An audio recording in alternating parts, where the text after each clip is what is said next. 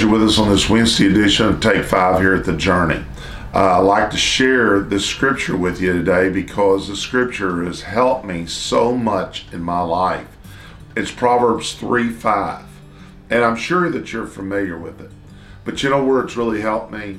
Is where I didn't understand things. I things happen.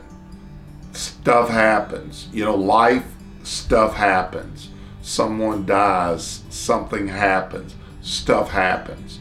And here's the scripture that I, I really think upon when things are like this trust in the Lord with all your heart. And listen to this now lean not on your own understanding. You know what I've learned to do? I try to figure it out. I just have to trust in God when things are unexplainable.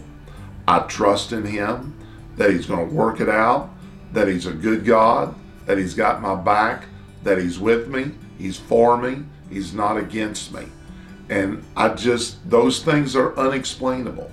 Maybe you have a friend, maybe you have a loved one you need to share the scripture with. Maybe you're going through something right now. You're saying, Why, God, why?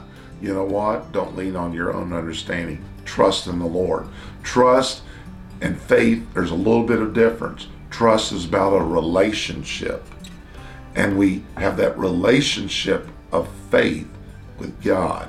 We've got to trust in the Lord and lean not into our own understanding.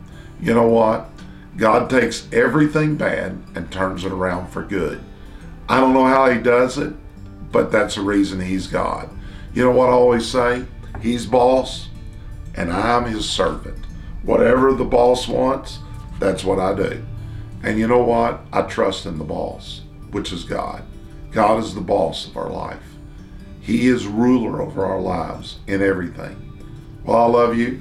I want you to say to yourself this day God is a good God, and the devil's a bad devil.